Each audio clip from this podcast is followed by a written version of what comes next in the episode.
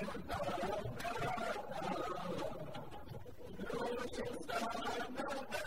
you.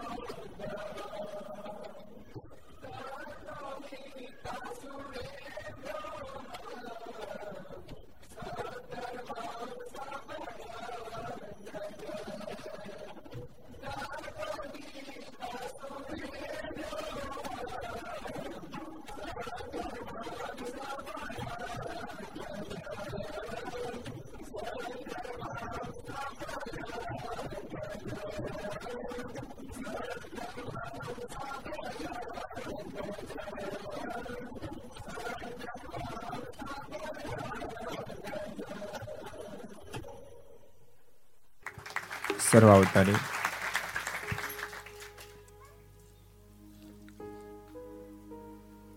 ઈષ્ટદેવ ભગવાન સ્વામિનારાયણ મહાપ્રભુની પૂર્ણ કૃપાથી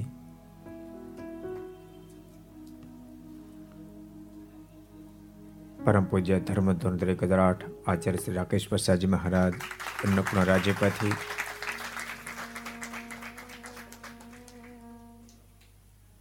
આપણા નિજ મંદિરમાં બિરાજતા આપણે બધાને સુખ્યા કરતા. એવા વહલા ઘનશ્યામ મહારાજ. એમના સાનિધ્યમાં નૂતન હરિકૃષ્ણ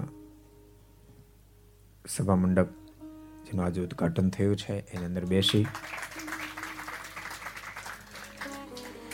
વિક્રમ સંવત બે હજાર સત્યોતેર પુષ્વદ ચોથ, સોમવાર, તારીખ એક બે બે હજાર એકવીસ ત્રણસો ને બારમી ઘરસભા. Aastha Bhajan channel, Laksh channel, Kartavya channel, Sardar Katha YouTube, Laksh YouTube, Kartavya YouTube, Gharsabha YouTube, Aastha Bhajan YouTube વગેરે માધ્યમથી ઘેર બેસી ઘરસભાનો લાભ લેનારા સર્વે ભાઈક ભક્તજનો સભામાં ઉપસ્થિત વર્ષો વીતી ગયા. આમાંથી બહુ ઓછા લોકો પૂજ્ય હરિશવાદા સ્વામી ઓળખતા છે પહેલી કથા આપણે ક્યારે કરી? બાણુંમાં ત્રાણુમાં? તિલક મેદાનમાં. ત્રાણુંમાં કરી. ત્રાણું કેટલા વર્ષ થયા? હિસાબ બિસાબ આવડે કઈ? અઠ્યાવીસ વર્ષ થયા. અઠ્યાવીસ વર્ષ અઠ્યાવીસ વર્ષ પહેલા પૂજ્ય સ્વામીની સાથે રહી. ડોંબિવલીમાં પહેલી કથા મંદિર લાભાર્થે કરવામાં આવી. ડોંબિવલી મંદિરના લાભાર્થે કરવામાં આવી. દિનેશભાઈ કોટકને આપણે યાદ કરશું. આપણે મોરિયામાં રહેતા સ્વામી. અને આખા મુંબઈની બધી સભાઓ ગોઠવવાની થઈ. આખા મુંબઈની સભા ગોઠવવાની થઈ. અને મેં સાથે સ્વામી બેસીને લિસ્ટ કરતા હતા ક્યાં કેટલા દિવસ ફાળવવા. એક મહિનો ફાળવવાનો હતો. ત્યાં ડોંબિવલીના ભાગ ઉદી થવા નશે. કોને નિમિત્ત બનાવો, કાંઈ નક્કી નહીં. દિનેશભાઈ બરાબર દર્શન કરવા માટે આવ્યા. એમને વિનંતી કરી કે, સ્વામી, અમારા ડોંબિવલીમાં ઠામ કોઈ સત્સંગ નથી. પાંચ દસ ઘર છે. એ ધીમે ધીમે કરતા ટન મારી રહ્યા છે. તે કાંઈક કૃપા કરો ને. સ્વામીને મેં સાથે બેસીને વિચાર્યું તો પછી ડોંબિવલીને લઈએ. એટલે લિસ્ટમાં એને ત્રણ દાડા આપ્યા. પણ છેલ્લે આપ્યા. એ કે ઓહો મહિના પછી આવશો, એના કરતાં પહેલા અમારો નંબર લો ને. સ્વામીને અમે સાથે મળીને ફેરફાર કર્યો. પહેલા આપ્યા અને ચાર દાડા આપ્યા.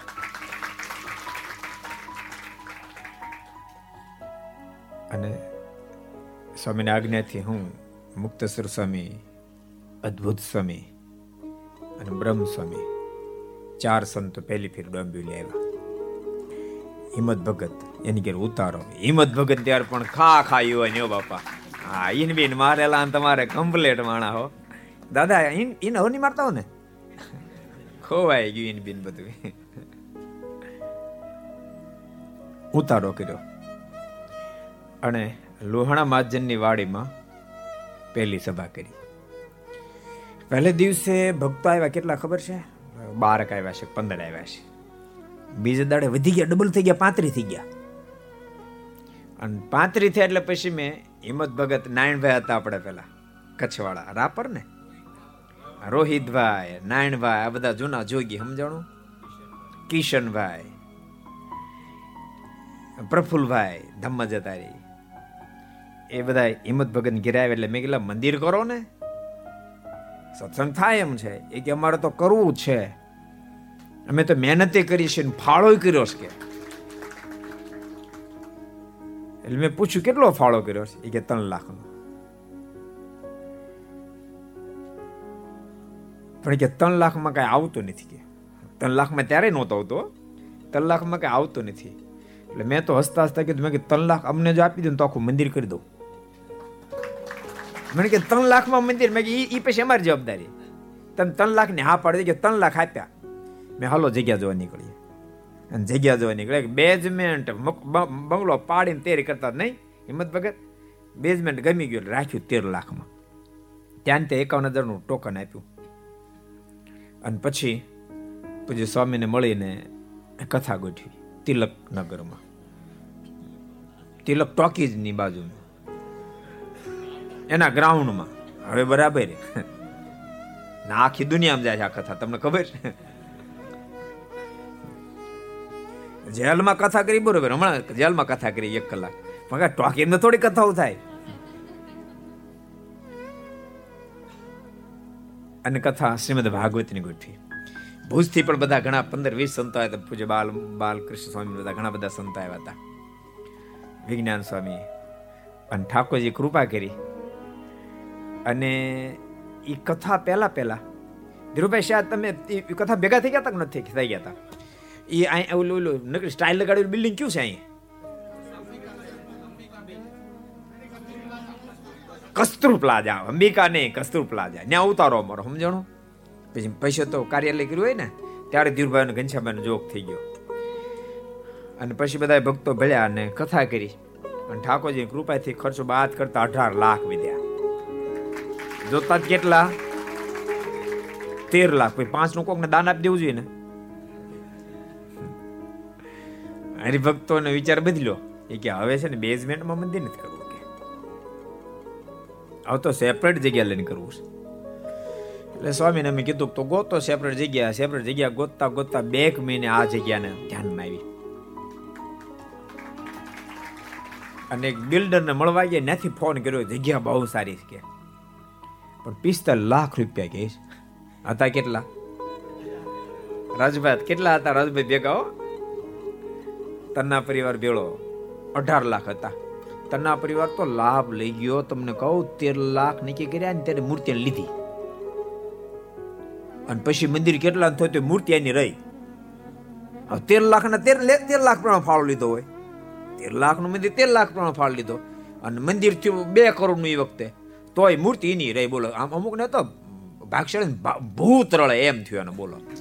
મૂર્તિ આવી. જો બીજી બીજી ઘણી સેવા કરી. નથી ફોન કર્યો પિસ્તાલીસ લાખ રૂપિયા કહે છે. અમે સ્વામી પૂછ્યું, એમાં દુકાન બુકાન કે પડે કે આ દુકાન પડે એમ છે? આપી દો ટોકન ટોકન આપ્યું. ટોકન આપ્યું પછી પ્લાન કર્યો ને આઠ દુકાનો, સાડી ત્રણ સાડી ત્રણ લાખમાં આપીને ફરીને કથા બેહેરી. ક્યાં બેહેરી? ઓલું કયું મેદાન? ભાગશાળામાં. બીજા અઢાર વધ્યા. અને મંદિરનું કામ શરૂ કર્યું. અને ઠાકોરજીની કૃપાથી આ ભવ્ય મંદિર નિર્માણ થઈ ચૂક્યું. અને હવે તો આ નાનું મળ્યું લાગવા. ઠાકોરજી કૃપાથી ઈષ્ટમાં ઠાકોરજી બહુ રહ્યા ને? આ ઈષ્ટ ને ઠાકોરજીને મનમાં થયું વેસ્ટમાં જ આવવું છે. હવે વેસ્ટમાં જબરજસ્ત શિખરબદ્ધ મંદિર થશે. આજે મેં ગયા હતા ઠાકોરજી સાથે લઈને. એટલે સ્વામીની ઓળખાણ કરાવી કે સ્વામીને બધા ભક્તો ન ઓળખતા હોય, પણ સ્વામીને મેં સાથે રહીને આ મંદિરનું નિર્માણ કર્યું. વર્ષો વીતી ગયા એ વાતને.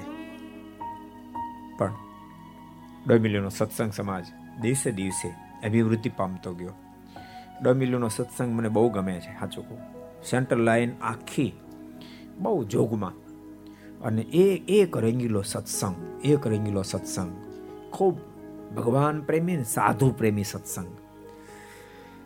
દિવ્ય બુદ્ધિ વાળો સત્સંગ, નિયમ વાળો સત્સંગ પાછો પૂજા પાઠ કરવા, માઘ સ્નાન કરવા, ચાંદ્રાયણ કરવા, ધારણા પ્રણામ કરવા.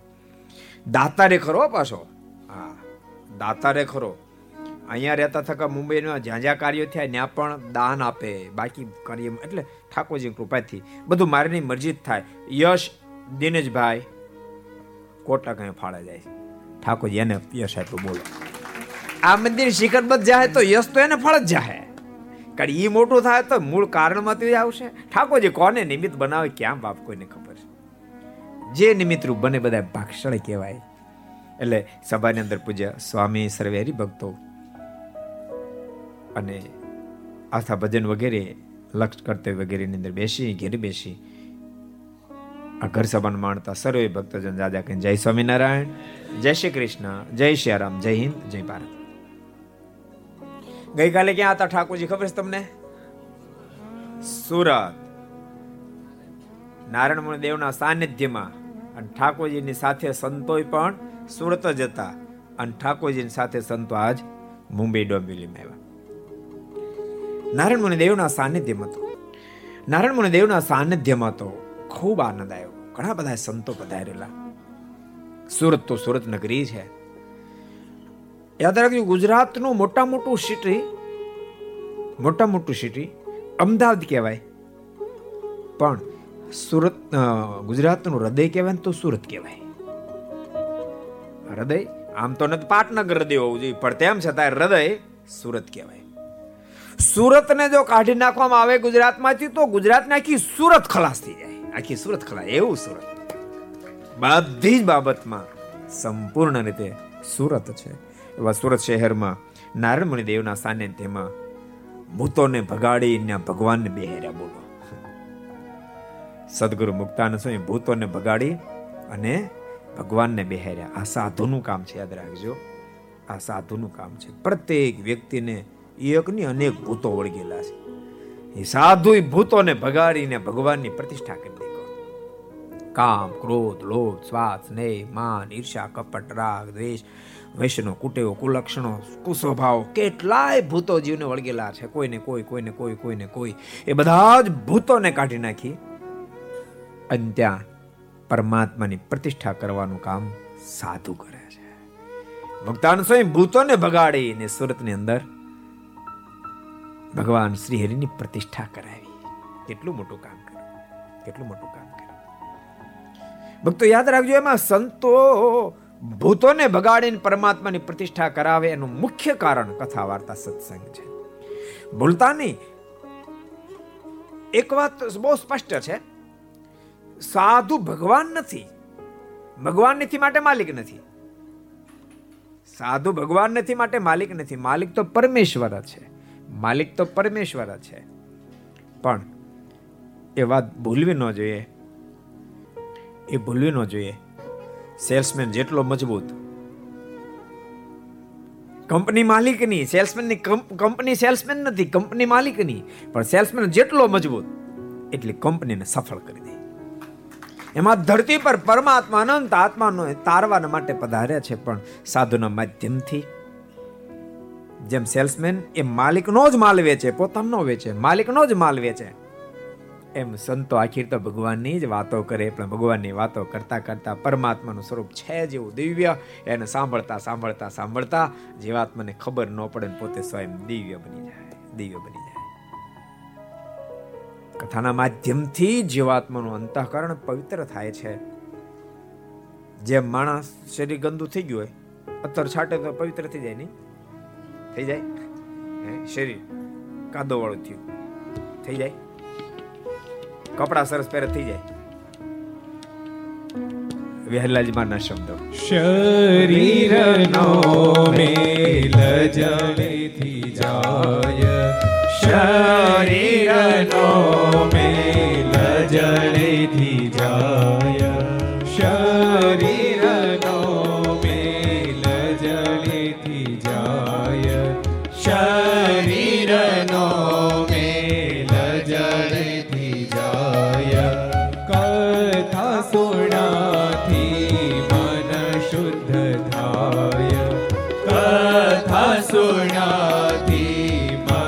શુદ્ધ થાય કથા સુણાથી મન શુદ્ધ થાય કથા સુણાથી મન અદ્ભુત વાત બતાવી. શરીરને શુદ્ધ કરવું હોય તો સ્નાન કરવું પડે. સ્નાન કરવાથી શરીર શુદ્ધ થાય. હજારો ઉપચારો કરો પરંતુ સ્નાન કર્યા વિના જળ વિના શરીર શુદ્ધ ન થાય. એમ હજારો પ્રયાસોને અંતે પણ જીવાત્મા સંપૂર્ણ પવિત્ર ન બની શકે. પવિત્રતા માટે એને કથારૂપી જળમાં સ્નાન કરવું પડે. બહુ અદભુત વાત વહેલા આગળ બહુ અદભુત લખ્યું. હરી કથા જે ન સુણે જકાન, હરી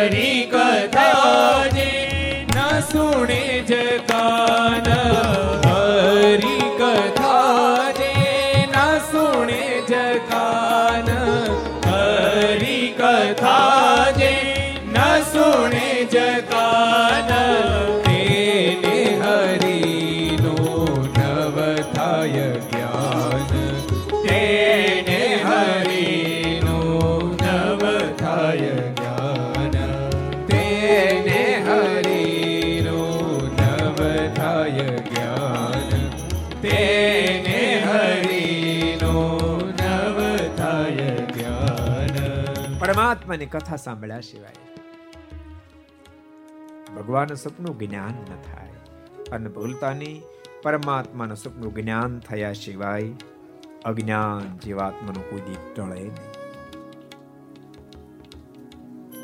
હજારો પ્રયાસો કર્યા પછી પણ લાઈટ થયા વિના અંધકાર કોઈ ટળે નહીં. કોઈ દી ટળે નહીં. અંધકારને ટાળવા માટે પ્રકાશ અતિ આવશ્યક છે. ફરજિયાત છે. એમ અજ્ઞાન રૂપી અંધકારને ટાળવા માટે પરમાત્માના સ્વરૂપ રૂપી જ્ઞાનનો પ્રકાશ અતિ આવશ્યક છે. અંધકાર જેમ લાઇટથી નષ્ટ થાય છે અજ્ઞાન રૂપી અંધકાર પ્રભુના જ્ઞાન રૂપી પ્રકાશથી સર્વે નષ્ટ થઈ વહેલાજમાં એક એક વાત બહુ અદભુત અદભુત બતાવી ભૂલી નહીં જતા વહેલાજી મારે એક વાત યાદ રાખજો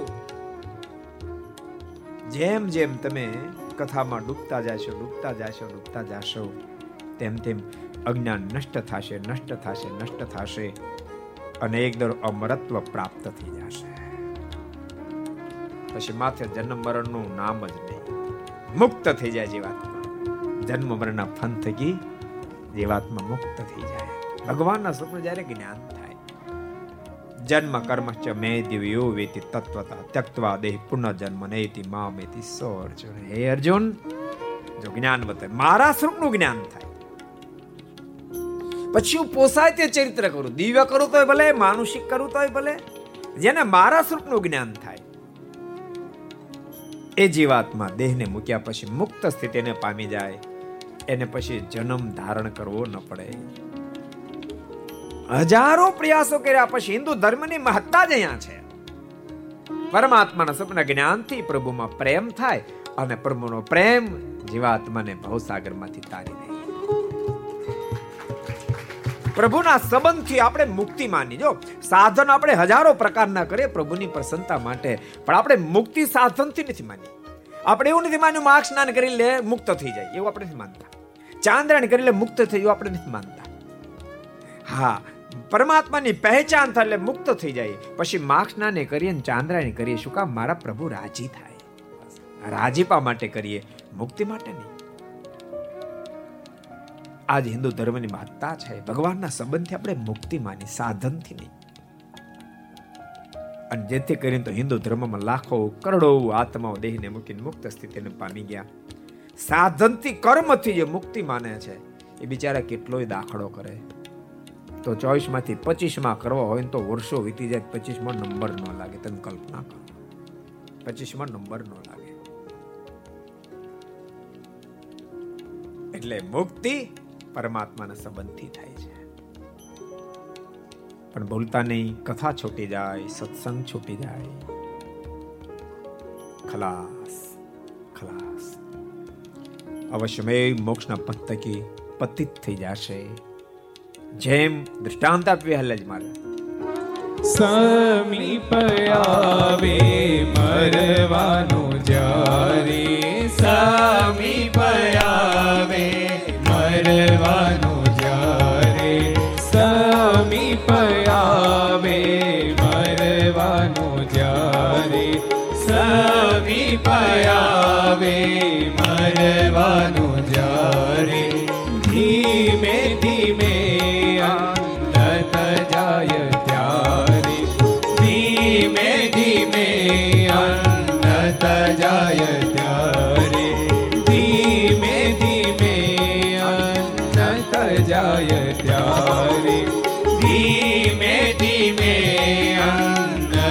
કેટલું અદ્ભુત દૃષ્ટાંત. જેમ મોત નજીક જ્યારે આવી જાય ત્યારે ધીમે ધીમે અંત છૂટવા માંડે. દાદા પંચાણું વર્ષના થયા પંચાણું વર્ષ થયા. દાદાના હો થયા. થઈ જાય. સો થઈ જાય પણ પછી કઈ બે રોટલા નો જ આપી જાય સમજાય ધીમે ધીમે ધીમે ધીમે ધીમે ધીમે અંત છૂટવા માંડે. ઘારી પચાવી જેવા દાદા હોય કેવા હોય?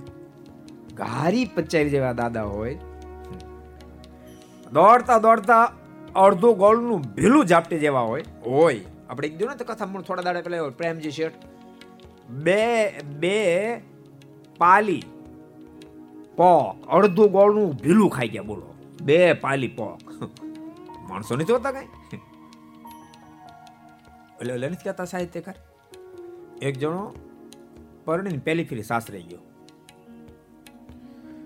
સસરા બારી ગયેલા. સાસુને ખૂબ આનંદ થયો, શીરો બનાવ્યો. મનમાં થયો, તાજી તાજી રોટલી બનાવીને આપો. રોટલી બનાવી, બનાવવા માંડ્યા તાજી તાજી મળ્યા પીરસવા. ઘરની અંદર સાત જણા હતા. લોટ તો હારે બાંધવો પડે, હાથે જણા લોટ બાંધ્યો. પણ ઓચિંતા જમા આવેલા એટલે બધા બહાર ગયેલા. સાસુ એક જ ઘરમાં હતા એટલે બધા આવવાના હતા. એમ થયું કે તો મોડા આવશે. જમાઈને ક્યાં ભૂખ્યા રાખવા રોટલી બનાવવા માંડે પીરસવા માંડ્યા. ઓલો ખાવા માંડ્યો. ખાતો ખાતો ખાતો. સાત જણા રોટલી છ જણા રોટલો ખલાસ થયો. સાસુ વિચારમાં પડી ગયા. એ કે તો હદ કરી.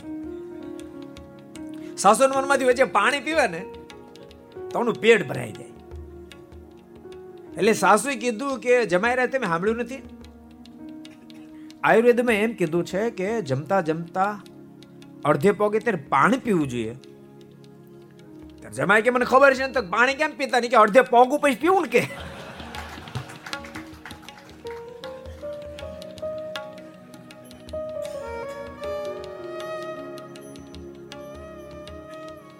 માણસ કદાચ કદાચ પોસાય તેટલો આહાર કરનારો હોય, પણ જેમ મોત નજીક આવે તેમ તેમ આહાર છૂટવા માંડે.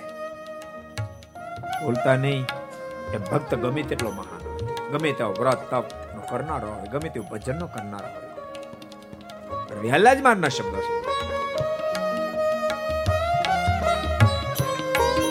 સતસંગમાંથી પડવાનું થાય સતસંગમાંથી પડવાનું થાય. સતસંગમાંથી પડવાનું થાય. સતસંગમાંથી પડવાનું થાય.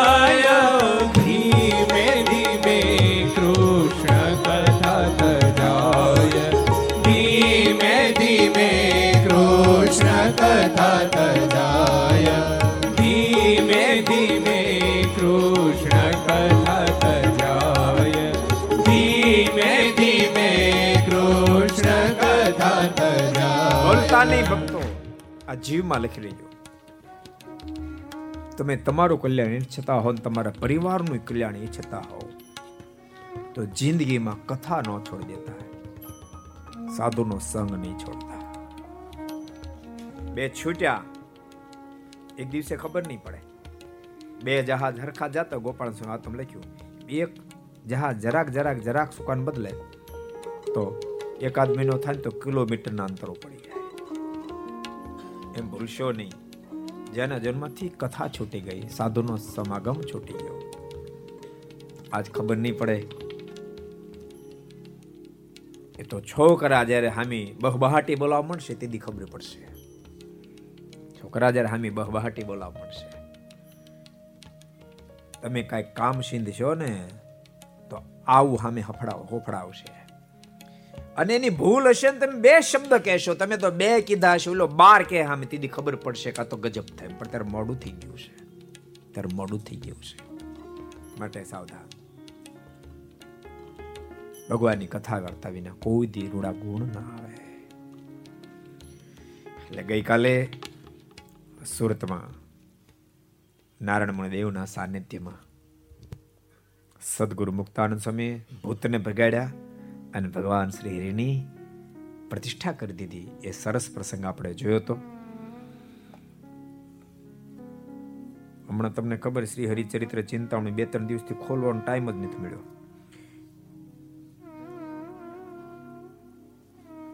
કાલે સુરત હતા ને પ્રમ દિવસે સારંગપુર હતા. હવે દાદાના દરબારમાં તો એ દાદાની વાતો કરી અને દાદાને સીધો ભગવાન સ્વામિનારાયણ સાથે ગજબ, અજબ અજબ ગજબનો સંબંધ સદગુરુ ગોપાળન સમય સાથેનો સંબંધ. એ ચર્ચામાં એવો બધો આનંદ આવી ગયો તે પછી બીજી જરૂર જ ન પડી. દાદાનો અદ્ભુત પ્રતાપ સારંગપુરમાં હજારો લાખો લોકો એનો અનુભવ કરી રહ્યા છે. અને એ દાદાને ભક્તોના દુઃખ કાપવા માટે ભગવાન સ્વામિનારાયણ મહાન સંત સદગુરુવર્ય ગોપાળાન સ્વામી પ્રસ્થાપિત કર્યા. દાદા તો પ્રતાપી હતા, સાથે સ્વામી પોતાનો પ્રતાપ પણ અંદર મૂક્યો, જેથી કે અજબ ગજબ થાય, અજબ ગજબ થાય. એ દિવ્ય કથા આપણે સાંભળતા હતા, જેથી કરીને આપણે બહુ ઊંડા નહોતો ઉતર્યા. આજ આપણે શ્રી હરિચરિત્ર ચિંતામણીમાં પણ થોડાક આગળ જાશું. આપણે સદગુરુ નિષ્કાળ સ્વામીના પ્રસંગો બધા જોઈએ તમને યાદ રહ્યું પાછું બે દી પહેલા હું આવતું તે યાદ રહ્યું?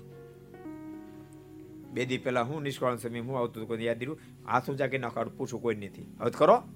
કોઈને જ પૂછવાના. કરો. તો નથી કરવાના.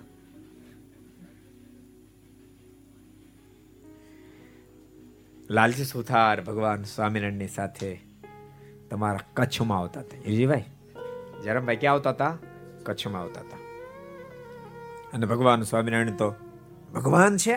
જો ભગવાન છે વાત તો, એ વાત તો હજારો લાખો લોકોને સ્વીકારવી જ પડે. કાલે નૌતમ સ્વામી પણ સરસ વાત કરી હતી. અદ્ભુત વાત કરી હતી. અને ભક્તોએ વાત અદ્ભુત વાત છે. એમને કહી આપણે કંઈ ગાન પણ જોડ્યું ત્રણ શ્લોક કંઠસ્થ કરાવતા. તોય ઘણા નથી કરતા જી કેટલી ફેરી કીધું તોય. એલા, કંઠસ્થ કરો કંઠસ્થ કરો કંઠસ્થ કરો, તમને કામ લાગશે. ક્યારેક માનો આપત્તિ, વિપત્તિ આવશે ને તમારા જીવમાં સો ટકા એ હજાર ટકા વાત ફિટ હશે કે હું જેનું ભજન કરું, એ સર્વોપરી ભગવાન છે. તમારું ભાગતું ને ભાંગતું યાદ આવે ભાગતું ને ભાંગતું દિલ સ્થિર થઈ જાય મારો ઠાકોર, મારી ભેળો પછી મારી ચિંતા છે નહીં. એટલી અંદરથી તાકાત આવે, એટલી અંદર તાકાત આવે. અને ભૂલતા ને વાસુદેવ મહાત્માને ત્રણ જે શ્લોક છે, દુનિયાનો કોઈ વિદ્વાનની તાકાત નથી એમ કહી શકે સ્વામિનારાયણ ભગવાન નથી. દુનિયાનો કોઈ વિદ્વાન એવો ન હોઈ શકે એમ કહી એ દુનિયાનો કોઈ વિદ્વાન એવા નથી જેને એક્સેપ્ટ ન કરવા પડે. કે સ્વામિનારાયણ ભગવાન છે એમ. ભક્તો સાચું કહો ઠાકોરજીને કોઈને કોઈને કોઈને નિમિત્ત કરવા ખબર નહીં કોને ક્યાંથી નિમિત્ત કરે. ક્યાંથી કોને કેવી રીતે નિમિત્ત કરે. વર્ષોથી લોકો એમ કે સ્વામિનારાયણ મહાપુરુષ, સ્વામિનારાયણ ભગવાનમાં, અરે ભલામણા મહાપુરુષ હોતા હે. ઠાકોરજી નક્કી કરવું, કરાવવું તો હું મહાપુરુષ નથી, મહાપુરુષનો સર્જનહાર છું. એટલા માટે છે કેનેડા. પૂછ્યું, બાપુને મોઢે કઈ બોલાવડાયું? અને એના જવાબમાં, ભક્તો આપણે, એના જવાબમાં આપણે ઉત્તર ઠાકોરજીએ દેવડાવ્યો અને ત્રણ શ્લોકના માધ્યમથી, નો પ્રોબ્લેમ ત્રણ શ્લોકના માધ્યમથી. દુનિયાને ખબર પડે કે ભગવાન સ્વામિનારાયણ એ સ્વયં સર્વેશ્વર પરમેશ્વર. છે સ્વામિનારાયણ શાસ્ત્ર, સ્વામિનારાયણ સંપ્રદાયના શાસ્ત્રમાં તો બધું લખ્યું જ હોય. એમાં તો પાને પાને ભગવાન સ્વામિનારાયણનો મહિમા લખ્યો હોય. મને ઘણા બધા ભક્તોના દેશ વિદેશમાંથી ફોન આવ્યા કે સ્વામી, અમે ભગવાન સ્વામિનારાયણનું ભજન કરતા પણ શબ્દો બહુ સાંભળતા હતા ને કે સ્વામિનારાયણ મહાપુરુષે મહાપુરુષે, ક્યારેક અમારું મને હિચકિચાટ કરતું હતું. પણ આપે ત્રણ શ્લોકના માધ્યમથી શેખ સ્કંદ પુરાણના વાસુદેવ મહાત્મય સ્વામિનારાયણ સંપ્રદાયનો ગ્રંથ નથી. વેદ વ્યાજે પાંચ હજાર વર્ષ પહેલા જે ગ્રંથની રચના કરી. અને ભગવાન સ્વામિનારાયણ વચનામૃતમાં બોલ્યા, બીજાની વાત અમે તો માન્ય કરી વેદ વ્યાસની કલમે વાત કંડારાયેલી હોય. એનું પ્રૂફ મળે, સાંખ મળે તો સ્વીકાર્ય કરીએ. વેદ વ્યાસજી આજથી પાંચ હજાર વર્ષ પહેલા સ્કંદ પુરાણની અંદર, વાસુદેવ મહાત્માની અંદર અઢારમાં અધ્યાયમાં, શ્લોક બેતાલીસ તેતાલીસ ચિમ્માલીમાં આ ધરતી પર સ્વયં સર્વોપરી ભગવાન સ્વામિનારાયણ પધારવાની આગાહી લખી નાખી, બાપ લખી નાખી. એક એક ને કહું છું, ત્રણ શ્લોક કંઠસ્થ કરી નાખજો. કોઈ એવો સ્વામિનારાયણ સંપ્રદાય આશ્રિત ન હોવો જોઈએ જેને ત્રણ શ્લોક કંઠસ્થ ન હોય. અદ્ભુત પ્રસંગો, ભક્તો. સદગુરુ નિષ્કાળ સ્વામી, ભગવાન સ્વામિનારાયણ સાથે બહુ જ લાલચી સુતારે જે ગ્રસ્થ આશ્રમ જતા હતા ભગવાન સ્વામિનારાયણ કીધું એને એની વાત જ નહીં આખી સાથે પાણી હતું, ખુખડી હતી સોનામર તો બધો પાઈ દીધું, બોલો. કાંઈ નો રહેવા દીધું. સોનામર તો બૂટની અંદર હકતળી નીચે હતી. લાલ સુથારની. ચોર લોકો આવ્યા. ચોર લોકોને ન જડી. ભગવાન શ્રી હરિને ફંફળે એમાં કાંઈ ન મળ્યું. હાલતા થયા. ચોર લોકો કે હાલ બધા લુખા લાગે. ભગવાન સ્વામિનારાયણ કે, હોતા હે લુખા? તમે ચોર કાચા છે. મેં લુખા હોતા છે આ જો લો લો છે ને ભગત. એના બૂટની હકતણીને છે એ સોનામર કાઢો. અને બૂટ કઢાવ્યા તો એક બૂટમાંથી ચાર ને એકમાંથી છ અંદરથી સોના મોરો નીકળી. લાલિત સુતાર કે પણ મહારાજ મહારાજ કે હું મહારાજ? બિચારા કેટલી આશા થઈ હોય.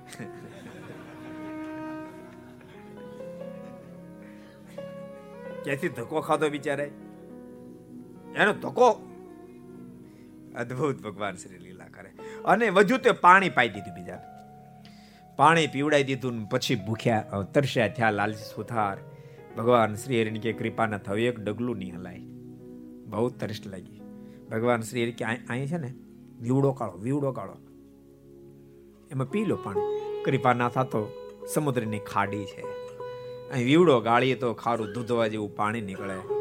આમાં આમાં મીઠું ન નીકળે. ભગવાન શ્રી હરિ કે કે ગાળો ને ક્યારેક ક્યારેક આમાં ગંગાજી યમુનાજીની શિરોવે આવતી હોય, ગાળો કે. અને વીવડો ગાળ્યો. મીઠું મધુરું પાણી. લાલી સુથારે પાણી ગાળી ભગવાન શ્રી હરિને પીવડાવ્યું. પોતે પીધું ને પછી ભમલી ભરી લીધી. પણ ભમલી ભરી લીધી મનમાં થયું, માનો યા ન માનો યમુનાજી ગંગાજીની શેરો ન આવતો અહીંયા ભગવાન શ્રી હરિનો જ પ્રતાપ કામ કરી ગયો એમ લાગે છે. વળી વળતો વિચાર થયો કે હોઈ શકે, કદાચ હોય તો હોય મીઠું પાણી. ના ટ્રાય તો કરવા દે. ફરી વાર ચાખ્યું તો ખારું ખારું દૂધ હોવા જેવું પાણી. એવો પ્રતાપ અદભુત ભગવાન શ્રી હરિએ કચ્છની ધરતી પર દેખાડ્યો. એ કથા આપણે સાંભળી હતી. પછી ત્યાંથી આધોઈ પધાર્યા. આધોઈની અંદર ભગવાન સ્વામિનારાયણ કીધું, ભૂખ બહુ લાગી છે. ભિક્ષાવૃત્તિ કરતા જાઓ. ત્યારે ભગવાન શ્રી હરિની કે પણ કૃપાનાથ, ભૂખ બહુ લાગી. દાતારના દીકરાથી હું કામ બધું પાઈ દીધું થોડી બુકડી બધું. હવે કે ભિક્ષા વૃત્તિ કરતો, આ ભિક્ષાવૃત્તિ કરવા દે તમને ખબર છે? આ કોણ છે? આ ગામ કયું ખબર તમને? ભગવાન સ્વામિનારાયણ કે કયું ગામ? આ તો મારા સસરાનું ગામ છે કે અહીં ભિક્ષાવૃત્તિ કરવા જાવ તો ગજબ થાય ને, ઉપાધિનો પાર નો રહે ભગવાન સ્વામિનારાયણ કે જાઓ ને. પણ કૃપાનાથ, અહીંયા તો મને બધા ઓળખે. ભગવાન સ્વામિનારાયણ કે તમને ન ઓળખે આવા કરી દઈએ અને આધોઈમાં સસરાના ગામમાં લાલચી સુતારને ભગવાન સ્વામિનારાયણ સાધુ કર્યા, નામ પાડ્યું, નિષ્કુળાનંદ સ્વામી. ભિક્ષાવૃત્તિ કરી આવ્યા, બોલો. નો બંધન થયું. એના ઘરવાળા ન્યા જ બેઠા હતા. અને નિષ્કાળ સ્વામી મન છે ભરતોરે કર્યા પછી આ બીજી લીલા નિષ્કાળ સ્વામી કરી. ભિક્ષા દેવ મૈયા પિંગલા. એમ એમ કાક છે ને? આપણે બહુ જાજી ખબર નથી. એમ જ છે ને? એ તો તમને બધી ખબર જ છે. જેમ ભિક્ષા દો મૈયા પિંગલા કરીને ભરતોરી ભિક્ષાવૃત્તિ માટે ઊભા રહ્યા, એમ લાલ સુતાર પણ નિષ્કાળ સ્વામી બની અને નારાયણ હરે સચ્ચિદાનંદ પ્રભુ ઊભા રહ્યા. એમના ઘરના ભિક્ષાવૃત્તિ આપવા માટે આવ્યા પણ જોયું. ઓળખી થાય કે ઓળખી જાય? ઓળખી જાય ઓળખી ગયા. બહુ મારે. અરે માં, જરા બહાર તો જો તો ખરી કોણ આવ્યું? એની માં દોડતા દોડતા બારે પોતાના જમાઈને સાધુ વેશમાં જોયા. અરે જમાય રાજા, તમે શું કર્યું? તો જે કરવાનું તે કર્યું, ભિક્ષા આપવાની છે જાઓ? સાસુને મનમાં એમ થયું, મળવા આવ્યા હતા છોકરા નાના બે. એને એને આગળ મૂકશું તો કદાચ માની જાય. નિષ્કાળ સ્વામીને આગળ મૂક્યા, પણ સ્વામી કીધું એ બધું આપણે બોલાય નહીં ને નિષ્કળાન સ્વામી બોલ્યા નહીં મેળ પડે. આ ઓગળશે ની દિલ. હવે સંસાર માટે પથ્થરનું કરી નાખ્યું છે. નહીં ઓગળે. અને સ્વામી નો ઓગળ્યા. પાછા ભગવાન સ્વામિનારાયણ કેવી કસોટી કરી ભાઈ પછી મહારાજ કે, એક કામ ભિક્ષાવૃત્તિ બીજી કરીને આવ્યા. અને મહારાજને આપી, મહારાજ જેમાં. પછી મહારાજ કે, એક કામ કરો, અમારા ભૂજ જાવ તમે એને રોકાવ, બોલો. તમે અહીંયા નહીં રોકાવ નિષ્કાળ સમય સામું જોઈ રહ્યા છે આ ખરી કરે છે બાકી.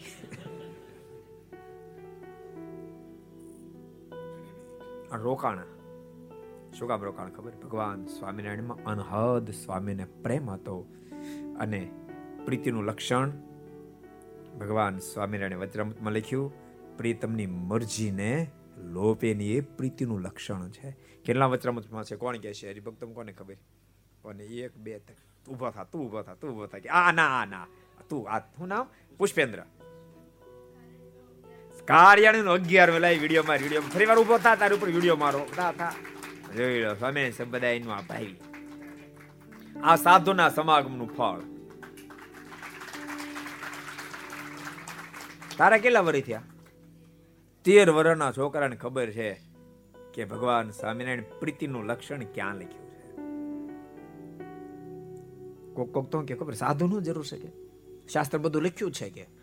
એટલે ભલામણા શાસ્ત્ર બધું લખ્યું છે, સાધુની જરૂર નથી. એમ તમે કહો તો સ્કૂલ, કોલેજ બધી બિલ્ડિંગો પાડી નાખવી જોઈએ. એકી જરૂર નથી.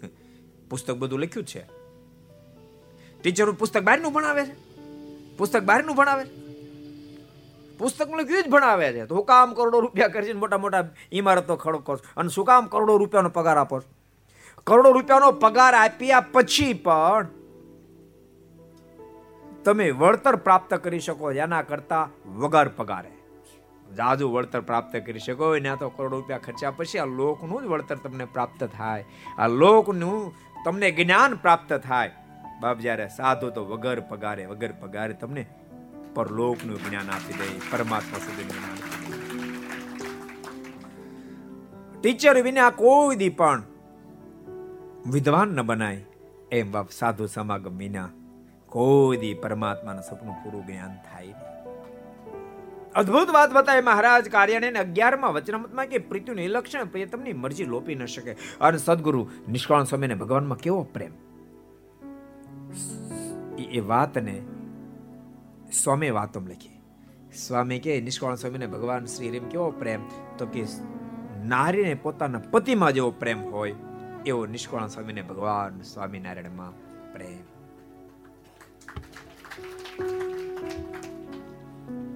નિષ્કાળ સ્વામી જ્યારે અણકોટ ઉત્સવ થયો ને, અને મહારાજ બધા સંતોને તેડાવીને ગઢપુર જ્યારે આવ્યા. મહારાજે કીધું, મુકુંદ બ્રહ્મચારી આવ્યા, મહારાજને કે, મહારાજ, રસો તૈયાર છે. બધા સંતોને જમવા માટે મોકલો. મહારાજ બધા સંતો હરિભક્તોને કીધું, જાઓ, ભોજન કરતા હો સત્સંગીઓના તૃતીય પ્રકરણ હું લખ્યું એટલે કહું છું. મહારાજ આજ્ઞા એટલે હરિભક્તો બધા ગયા. સંતો કોઈ ઊભા ન થયા.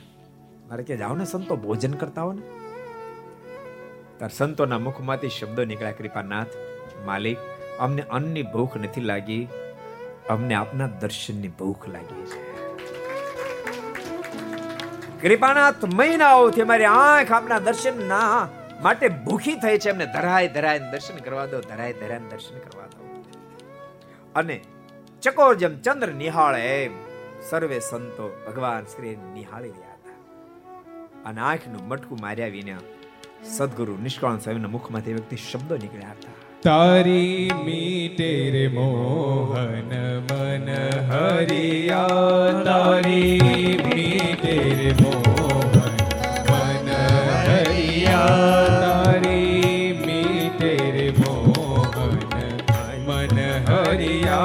તારી મીટે રે મોહન મન હરિયા.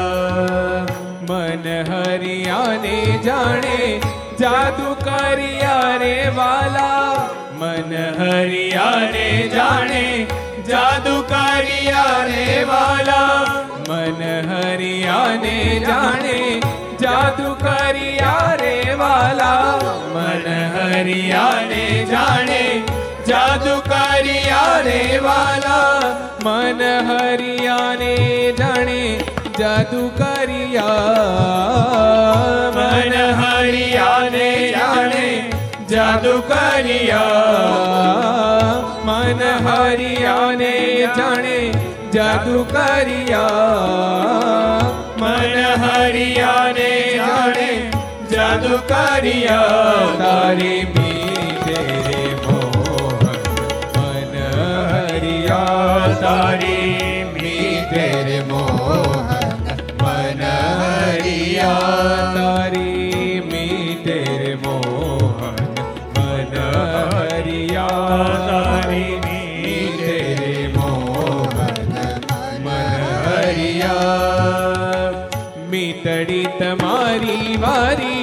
કામણ કરી રે વાલા, મીઠડી તમારી વારી કામણ કરી રે વાલા, નજરે ચડાતે નવ ઉગારિયા.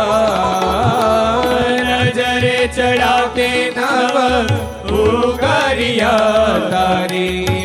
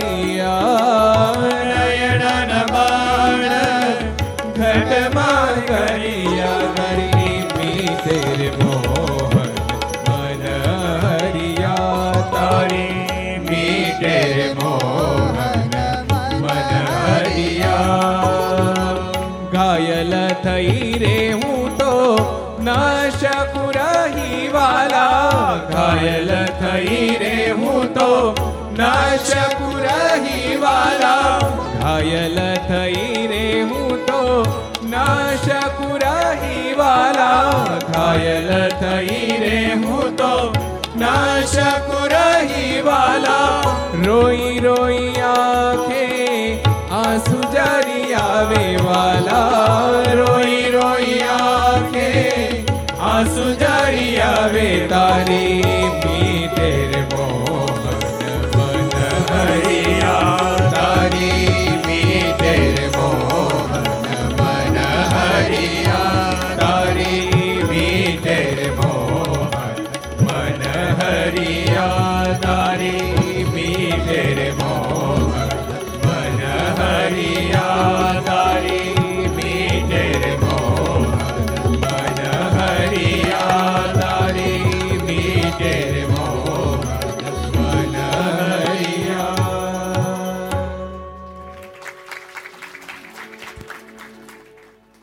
કૃપાનાથ ભોજનની જરૂર નથી.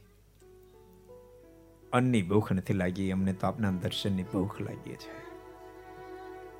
આપની સામે જોયું તમામ દુનિયાના સુખ વિસરી જાય છે. એ લાલજી સુતા રાખી, સંત બન્યા નિષ્કાળ સ્વામી બન્યા. ભગવાન સ્વામિનારાયણ આદેશ આપ્યો, તમે યમદંડ નામનો ગ્રંથ એની રચના કરો. ક્યાં ગામમાં આપ્યો? ડોંબિવલીમાં એટલે ડોંબિવલીમાં નહીં. આ ધોઈમાં, ખરાજમાં. ડોંબિવલી ક્યાંય આવે? આ ધોઈમાં. આદેશ આપ્યો મહારાજ. તમે યમદંડ નામનો ગ્રંથ એની રચના કરો. નિષ્કાળ સ્વામી, એ વખતે કવિ નહોતા, વિદ્વાને નહોતા, ભણેલા બહુ નહોતા. બારને કહે છે, કૃપાનાથ, મેં તો કાળાક્ષર કુહાડે મેરે હાવ એમ નહોતા. પણ થોડું ગુણમાં નથી કહેતો, હું તો અભણ છું. એમ ભગવાન શ્રીને કીધું, કૃપાનાથ, મેં તો કાળાક્ષર કુહાડે માર્યા. કાવ્યની રચના મને ક્યાં આવડે? ભગવાન સ્વામિનારાયણ કે, અમને કેવા જાણો છો? કૃપાનાથ, આપને તો સર્વેશ્વર, પરમેશ્વર જાણો. તો શું કામ ચિંતા કરો? ઉઠાવો કલમ. ઉઠાવો કલમ. સાંભળો. તમે જે લખશો ને, એ કાવ્ય બનશે. એક એક અક્ષર તમારા માટે કાવ્યની પંક્તિ બની જાય. અને સ્વામી કલમ ઉઠાવી, અદ્ભુત રચના થઈ, યમ દંડ પછી તો સ્વામી શરૂ કરી દીધું, આ હાલે છે હવે. અનેક ગ્રંથોની રચના કરી, અનેક કીર્તનની રચના કરી. ભગવાન સ્વામીને ખૂબ વહાલા સંત ગયા એ નિષ્કાળ સ્વામીનો પ્રસંગ આપણે હવે અહીંયા સમેટશું. એક નાનકડો પ્રસંગ આપણે જોઈ લઈએ. મહારાજ જ્યારે ભાદરા પધાર્યા વિશ્રામ સુથારને એટલે નિષ્કાળ સમયના ભાણા. એને કીધું તું કે તમે ભોજન કરતા કરતા, મહારાજ કે તમે અનાજ ભેળું કરજો. આવતો દુષ્કાળ પડશે ત્રણ ફેરી કીધું, હા મહારાજ, ભલે, હા મહારાજ, ભલે, પણ કર્યું નહીં. અનાજ ભેળું ન કર્યું. પછી મહારાજ ભુજમાં થોડા દિવસ રહીને રણ ઉતરીને ફરતા ફરતા ગઢડે પધાર્યા. ને ત્યાં સભા કરીને બિરાજમાન થાય. તે વખતે સુતાર વશરામ ને ઘેર દાણા ખૂટ્યા. મારે કીધું પણ અનાજ ભેળું ન કર્યું એટલે દાણા ખૂટ્યા. ને ઓગણીતેરો કાળ પડ્યો ત્યારે વશરામભાઈ ને વિચાર થયો જે આપણે મારનું કયું ન માન્યું ને હવે ઘરેણા વેચીને દાણા લઈએ. મારે આપણને કીધું તો દાણા ભેળા કરજો, પણ માન્યા નહીં. હવે દુષ્કાળ ઓગણીતરો પડ્યો, દાણા ખૂટ્યા, હવે તો ઘરેણું વેચીને દાણા એકઠા કરીએ. ભગવાન ભક્તના દુઃખ કાપવા માટે અને પરમ સુખ આપવા માટે આ ધરતી પર પધારે ભક્ત જો ભગવાન કેમ કરે જાય, તો ઠાકોરજીને મોક્ષમાંથી પાર ઉતારી દે, આ લોકમાં પાર ઉતારી દે. આ ઓગણીતરની વાત આવે ત્યારે મારા છે ને બિરાજતા ફણેને ગામનો એક પ્રસંગ તમને કહું. મારા સભા પર બેઠા હતા અને એ વખતે એક આહિર ચાલી પિસ્તાલીસ વર્ષની ઉંમર, શુક્લકડી શરીર, ગોદડું ઓઢીને બેઠા ગોદડું, જેને આપણે ત્યાં રજાઈ કહીએ છીએ. એટલે પેલો ગોદડું ઓઢીને બેઠો હતો. આ શુક્લકડી શરીર, પિસ્તાલીસ વર્ષની ઉંમર મહારાજ, વાતો કરતા મારે કીધું, કૃપાનાથ, કાંક દયા કરો. આ મારું શરીર હાવ ભાંગી ગયું છે. તાવ ઘર કરી ગયો છે. તાવ હટતો નથી.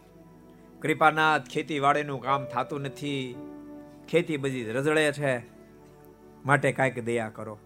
મારે કીધું, તે ઉઠેલું કુદરું એક બાજુ મૂકી દે. મારે કહેતો તો, ટાઢનો મરી જાવ ને કે આ કેટલી ટાઢ લાગે? ઉઠું તો થર થર ધ્રુજો. મહારાજ કે, મૂકીને. અને ગોદડું એક બાજુ મૂક્યું. પછી ગોદડું ધ્રુજે. તાવ એમ મહારાજ મૂકી દીધો મહારાજ કે દેશા ભગત, કેમ છે હવે? મારે કે કૃપાનાથ, બધો તાવ ગયો, હું તો ઘોડા જેવો થઈ ગયો. કો તો એ ખાહે બે ગાવ દોડી નાખો થઈ ગયો. મહારાજ કે કે, આ ટાઢ તો ગઈ, પણ દેશા ભગત, સાંભળો તમને કહી દી એ ભક્તો બધા સાંભળો, આવતું વર્ષ ભયંકર દુષ્કાળનું થવાનું છે. માટે બધા જ ભગવાનના ભક્તો અન્ન એકઠું કરજો. મારે આજ્ઞા કરી. અનાજ ભેગું કરજો. વેલા સ્વાની બેઠા મારે વેલા ભગે, વેલા ભગા સાંભળો તમે. આવતા વર્ષે દુષ્કાળ પડવા માટે અનાજ ભેળું કરજો. અને ભક્તો, તે દાડે છે ને, આંતરરાષ્ટ્રીય વ્યવહાર નહોતા. આંતરરાષ્ટ્રીય વ્યવહાર નહોતા એટલે એક દુષ્કાળ પડે ને તે ભૂકા નીકળી જાય. ભૂકા નીકળી જાય. હવે આંતરરાષ્ટ્રીય વ્યવહાર થઈ એક દેશમાં દુષ્કાળ, બીજા દેશમાં સ્ટીમર ઉતરી જાય. વ્યવહાર એવડા થઈ ગયા હવે કે અનાજ વિના હાથ દુષ્કાળ પડે તો માણા મરી જવું શક્ય બને? બને? ન બને. આખું વર બેઠા રે માણા તો મેર્યા. કોરોના મેરે વાત અલગ છે. કે ભૂખ્યા કોઈ નથી મેર્યું. ઉલટાના જમીન હવા શેર લોહી વધ્યા. કોકને હવા શેર કોઈ અઢીસો વધ્યું. કો. એટલે કાંઈ કાંઈ પ્રોબ્લેમ નથી. હવે હવે પ્રોબ્લેમ ન થાય. મહારાજે કીધું વેલા સોની વગેરે ને એલા ધ્યાન રાખજો. અનાજ ભેળું કરજો. ભલે મહારાજ. પછી મહારાજ એ ભક્તોની સાથે પોતાનું ઉતારા જતા સભામાંથી. એ ફણાઈ ગામનો અમીરમાં અમીર સ્વાની હતા એક. મારે ત્યાંથી પ્રસાર થઈને દુકાને બેઠા. મહારાજ કે મહાજાન, કેમ છો? અરે જલસા છે કે. મારે કે જલસા લઈ રહ્યા પણ જલસા રાખવા તો અનાજ ભેળું કરજો કે. ન તો આવતા વર્ષે આવતા વર્ષે ભયંકર દુષ્કાળ પડશે. અનાજ નહીં મળે. ત્યારે પોતાની પાસે રાણશેખર રૂપિયા હતા હું ઉછાળતું ઉછાળતું કે, ભગવાન શ્રી હરિને કે આમ જો આ કેવા છે? રાણી શિકાર રૂપિયા ખણખણે છે ને? આવા ખણખણે આવા બે પટાર રૂપિયાને ભર્યા છે કે. અનાજ ગમે નથી લઈ આવીશ. મારે થોડા કાંકરા લીધા. મારે કાંકરા ઉછાળ્યા. મારે કે આ કાંકરા તાર રૂપિયામાં કાંઈ ફેર નહીં રહે. હજી કહું છું, અનાજ ભેળું કરજે. પણ મારો માયનો નહીં. ભગવાનની દયાનો પાર નહીં, જીવની અવળાઈનો પાર નો માન્યો અને મારે તો પોતા ઉતારે ગયા. ભક્તોએ બધા અનાજ ભેળું કર્યું. ભક્તો બધા સુખિયા થયા. ઓલા સોની મહાજન ભયંકર દુષ્કાળ પડ્યો. અને ચોર લોકોને ખબર પડી ઓલા સોની ન્યા કે ઘણા રૂપિયા છે. પાછલી દિવાલ ફાડી અને પટારા તોડી રૂપિયા ઉપાડી ગયા. અને રૂપિયા તો, રૂપિયા અનાજ કરતા સંખ્યા મોટા આવે ને. અનાજી એ બે પટારા રૂપિયા ભરાય એટલા અનાજ લીધો હોય તો લઈ જઈ શકે શું ચોર લોકો? રૂપિયા ઉપાડી ગયા. અને સોની પોતાની પાસે રૂપિયા હતા એને ફાટો ભરીને જેતપુરની બજારમાં એને બદલે અનાજ લેવા માટે નીકળ્યું, પણ કોઈ અનાજ આપ્યું નહીં. અને છેવટે મૃત્યુ આંબ્યું. મૃત પાય બેનું પણ ભગવાન શ્રી રીતે દયાળુ બહુ ને. મહારાજે ભક્તોને દર્શન આપીને કીધું કોઈલો તો નહોતું મારું મહિનો એ મૃતપાય બેનો જ, પણ તમે દયા કરો અને એને અનાજ આપો ને જીવાડો. અને ભગવાન શ્રી હરિએ ભક્તો દ્વારા અનાજ અપાયું, એને જીવાડ્યો. એટલે ભગવાન તો બહુ દયાળુ છે. આ વિશ્રામ ભગત પણ મારા ખરેખર ભક્ત ત્રણ ફેરી મહારાજ કીધું એ વાત મનાણી નહીં. અને છેવટે ભયંકર દુષ્કાળ પડ્યો. મનમાં વિચાર થયો ભારે કરી. મહારાજ કીધું પણ વાત માન્યા નહીં. હવે ભારે દુઃખ આવ્યું. ગમે તેમ કરીને અનાજ એકઠું કરવું પડશે. જોકે વિશ્રામ ભગત તો મહાન ભક્ત હતા. પરમ એકાંતિક ભક્ત હતા. ક્યારેક ક્યારેક ઠાકોરજી એની પાસે લીલા કરાવે. આપણને સાવધાન કરવા લીલા કરાવે. એમ નહીં માનતા વિશ્રામ ભગત ભગવાન શ્રીની વાતને ન સમજ્યા કે ન માન્યા. પણ આપણને કહે છે કે સાવધાન બની જીવન સદી માટે જીવજો એવું ઠાકોરજી આપણને કહી રહ્યા છે. એ શબ્દોની સાથે આજની ભક્તો અહીંયા આપણે ઘર સાબાને વિરામ આપશું. એ શબ્દોની સાથે